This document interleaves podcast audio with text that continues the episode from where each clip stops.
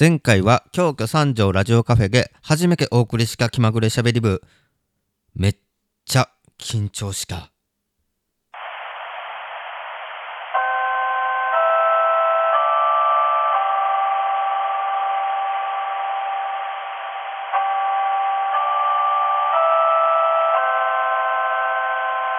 気まぐれしゃべり部。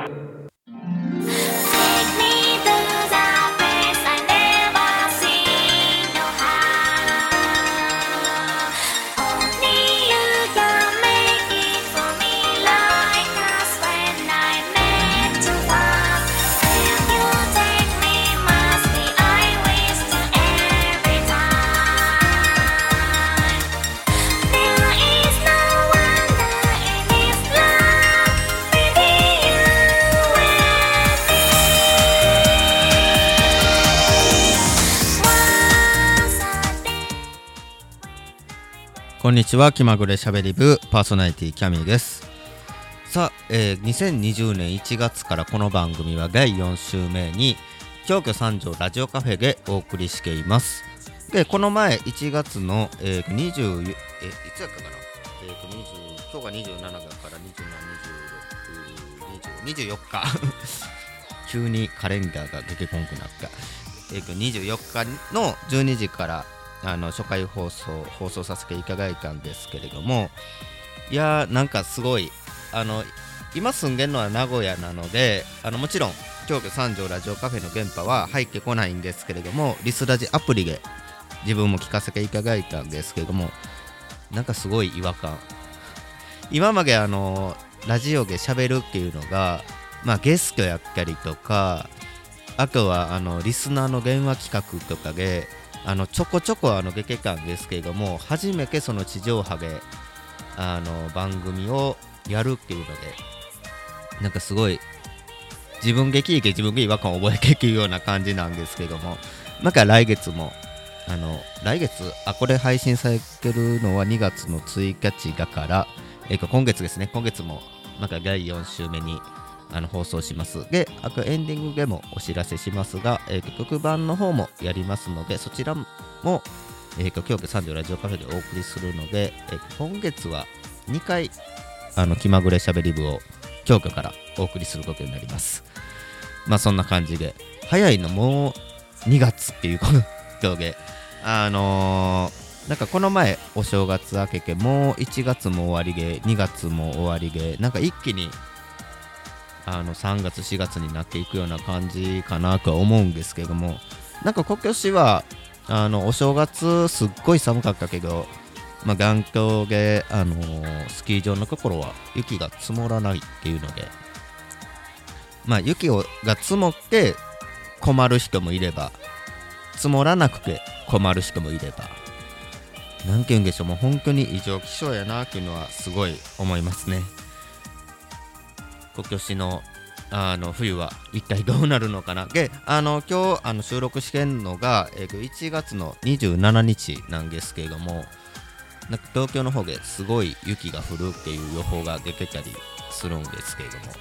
一体どうなってしまうのかっていうのであのまあヒヤヒヤというか、まあ、名古屋もなんか雪予報出てたんですけども今回はあの雪降らずなんか雨で終わるみたいなんでまあちょっと車運転するのが一安心かなっていうような感じですね。で、えっと、今日の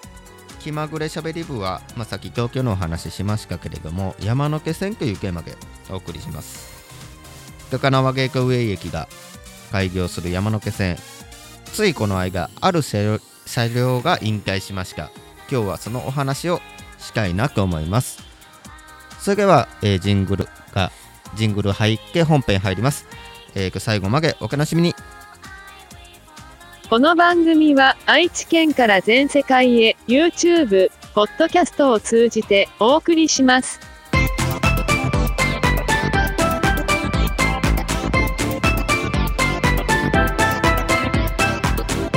気まぐれしゃべり部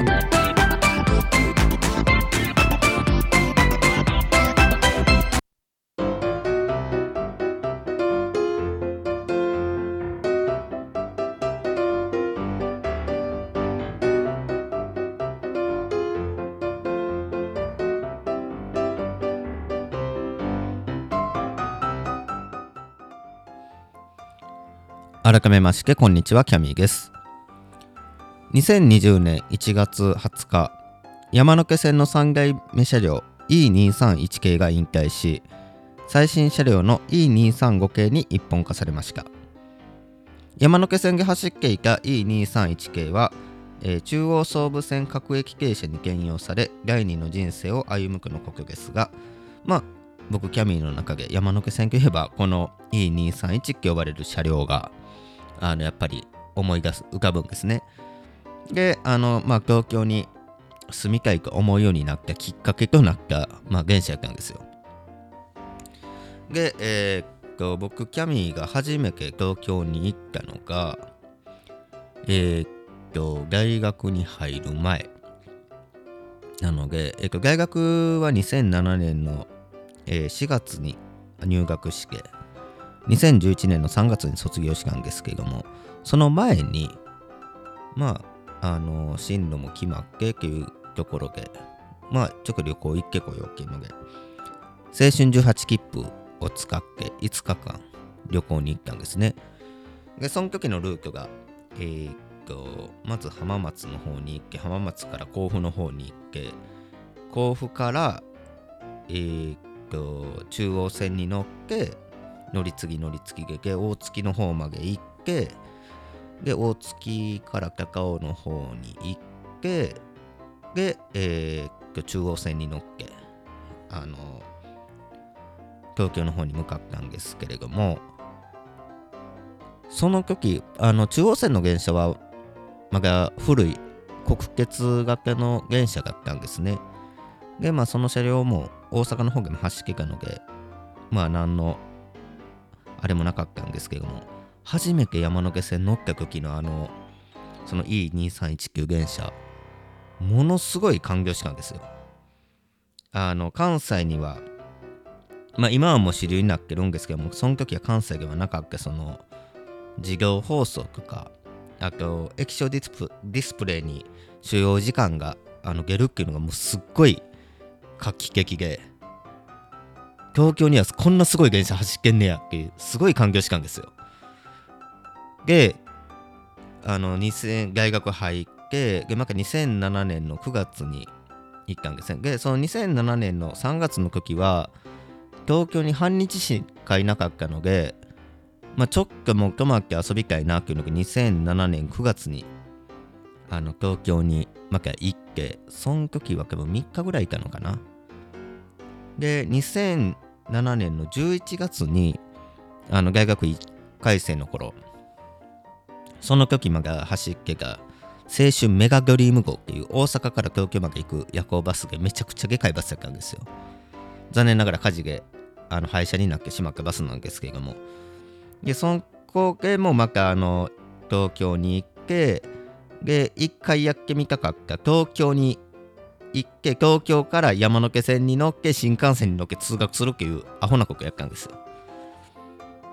だからその時着いたのは午後1時ぐらい大学に着いたの。授業何個かサボりました。でまあ大学生の頃は、まあ、何かと、まあ、理由つけて東京行けました。が本当に2ヶ月に1遍ぐらいのペースで。で南千住に安い宿があったので南千住に泊まって山手線とその常磐線の快速電車をよくあの使って、まあ、秋葉原とか渋谷とか遊びに行ってたんですね。で、えー、と2012年の8月に1ヶ月だけあの代々木に住んだんですよ。これもなんかその時はあのー就職もしてなくてあのまあフリーターというか2曲というか、まあ、そんな状態ででなんか就活生応援プロジェクトっていうのがあって何人やったかな？全国で30人東京に住めますっていう権利があったんですよ。もちろん家賃も水道光熱費も一切、えっとマイナビが持ちますけ。どそういうマイナビがやってたんで。でそれに大当たりしてであのーレオパレスだったんですよ。レオパレスの物件はこっちで決めますってなけ決まったのがたまたま渋谷区代々木やったんですよ。家賃15万ぐらい。でその際にあのまあ全然物もなかったんで買い出し行ってその時もあの原宿の外装に山手線のっけ買い出しに行ったりで渋谷にも出かけたりでもうすぐに秋葉原か新宿の回数券買ってまあ秋葉原にも出かけたり遊びに行くだけやないかって話なんですけども。まあ本当にあの車両は良かったなっていうような感じで。まがまがね話し足りないんですけれども。やっぱりあの最新型のあのディスプレイがいっぱいあってそう車内に。ディスプレイがいっぱいある電車もいいっちゃいいんですけどもやっぱ自分の中ではあの車両かなっていうのはありますね。なんかもう時間が迫ってきたのでこの話題来週もやろうかなと。思います。喋りすぎたな。さあそんな本だけそろそろエンディングに行きたいなと思います。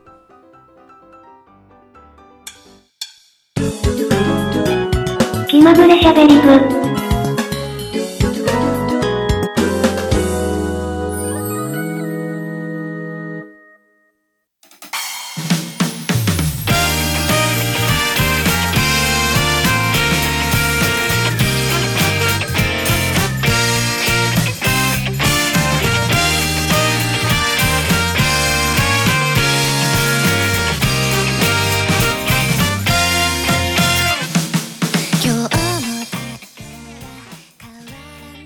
まぐれしゃべり部15分お届けしてきました。